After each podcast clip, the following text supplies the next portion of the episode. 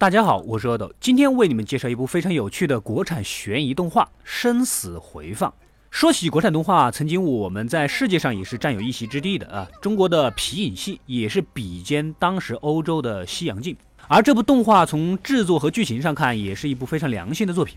故事开始，我们的男主由于事故而失忆，后被学校给赶了出来。这个时候呢，投简历的那边也有了好消息，招男主去当一个实习导游。为了生存，毫无经验的他便硬着头皮去了。同车的一个黑丝大姐姐，一看就是个妖艳贱货啊！瞧上了男主这款小鲜肉，约好晚上来他的房间看个剧本什么的，反正你懂的。哪知道一进门，竟然看到的是黑丝大姐姐的尸体。而男主此时头痛欲裂，恍惚间似乎可以看到黑丝大姐姐被杀前的情景。其实男主有一项超能力，他可以通过眼睛看到死者生前的一部分时间。凭借这个天赋，再加上女警的帮忙，两人逐渐的查出了幕后的凶手。男主跟女警也因此而相识。工作丢了，男主又回到了无业的状态。可是呢，不知道从哪里跑出来一个穿短裙的可爱萌妹子，自称是男主的妹妹。什么都不管，就住进了男主这个单身汉的家里。此情此景，我想说，我们的梦想就是有这样、这样、这样、这样的妹妹。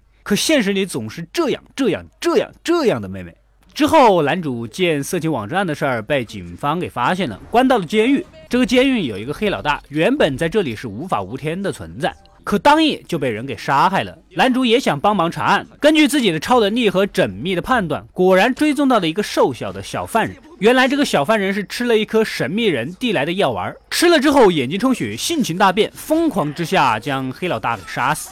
后来呢，男主因为有立功表现，提前就放了出来去送外卖，而客户各种刁难。但是自从带着萌妹子一起送外卖后，刁难的客户态度简直是大逆转呐。另一方面，一个曾经的偶像歌手疯狂的杀害了一个网络主播，男主送餐正好遇到。根据自己的超能力看到的死亡回放，这两起案件都是因为杀人者吃了神秘人提供的药丸，导致性情大变。而提供这个药丸的，就是一直暗中跟在男主周围的鼻丁男。这个鼻丁男到底是什么人呢？暂时还不得而知。女警怀疑自己局里的队长私下里做了什么见不得人的勾当，便跟着上了一艘豪华游轮。正巧遇到男主也带着妹妹在这里，但是他们并不知道，这艘船上也是暗流涌动。那个鼻丁男也在船上，他似乎是想要得到男主的超能力，一直都在私下里做着准备。原来许久之前，这个鼻丁男跟男主是认识的，他们好像还是一个家族的。鼻丁男受家族的指示除掉男主，就在爆炸中导致男主失忆，所以男主也记不得自己曾经有多么屌。回到现在，船上几个人相继被杀，都是跟一个叫做白眼魔之类的原料有关。就是这个材料来制作使人发狂的药物。男主呢，也将之前眼睛看到的死亡回放的线索串联到一起。这个比迪男也道出了自己的计划。其实他是想要获得男主眼睛的超能力，所以一直故意在男主身边制造杀人案，来诱使男主使用这个轮回之眼，并使之而进化，继而再夺得这项超能力。简单讲，就是猪养肥了再杀。鼻丁男的好基友，一个看似人畜无害的小孩儿，其实是一个几十岁的变态大叔啊！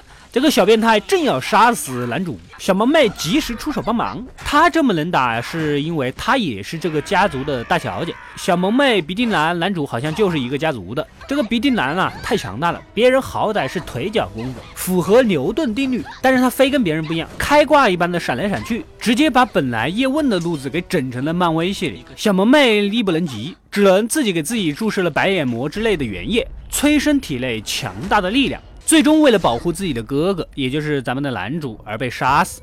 结果小萌妹这么一死，男主眼睛的超能力也就彻底的激活了，完成了进化。对鼻丁男来说也是歪打正着。说完，鼻丁男带走了小萌妹。经过警察局长的点拨啊，整个事情也清晰起来。男主就是皇甫家族的，由于太优秀被设计陷害，结果无意间激活了家族体内的轮回之眼。而鼻丁男呢，就是要得到这种死亡回放的能力，但是这个能力需要不断的通过观看死人的回放才能进化。这项能力也牵扯到皇甫家的一个更大的秘密。看到这里，现在你们有些人肯定要问了：鼻丁男带走小萌妹干什么？他要的不就是男主的轮回之眼吗？其实鼻丁男想要用这个唯一的白眼魔之泪融合之后，才能得到男主的能力。而唯一的白眼魔之泪被这个小萌妹给打入了体内，他们现在就是要抽血把液体给弄出去。根据线索，男主带着两个帮手闯入了鼻丁男的秘密工厂。经过一番激烈的战斗，总算是在下层见到了鼻丁男。鼻丁男也是个无耻啊，用改造后的小萌妹对付男主，